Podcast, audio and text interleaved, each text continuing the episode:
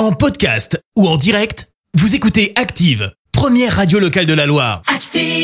Et ce matin, on prend de la hauteur, direction le Kilimanjaro. Et oui, on va vous parler d'un exploit. Un survivant des attentats de Manchester s'est lancé un incroyable défi à gravir le Kilimanjaro en fauteuil roulant. Défi réussi après 5 jours et 72 km d'ascension.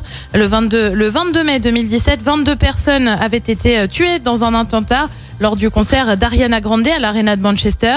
Euh, Ce soir-là, Martin s'est retrouvé à 5 mètres du terroriste qui actionnait euh, sa ceinture d'explosifs. 22 éclats lui transpercent le corps. Les médecins mettent 14 heures à l'opérer, au bout desquelles il apprend qu'il ne marchera plus jamais. Sa moelle épinière a été touchée, ses jambes ne répondent plus.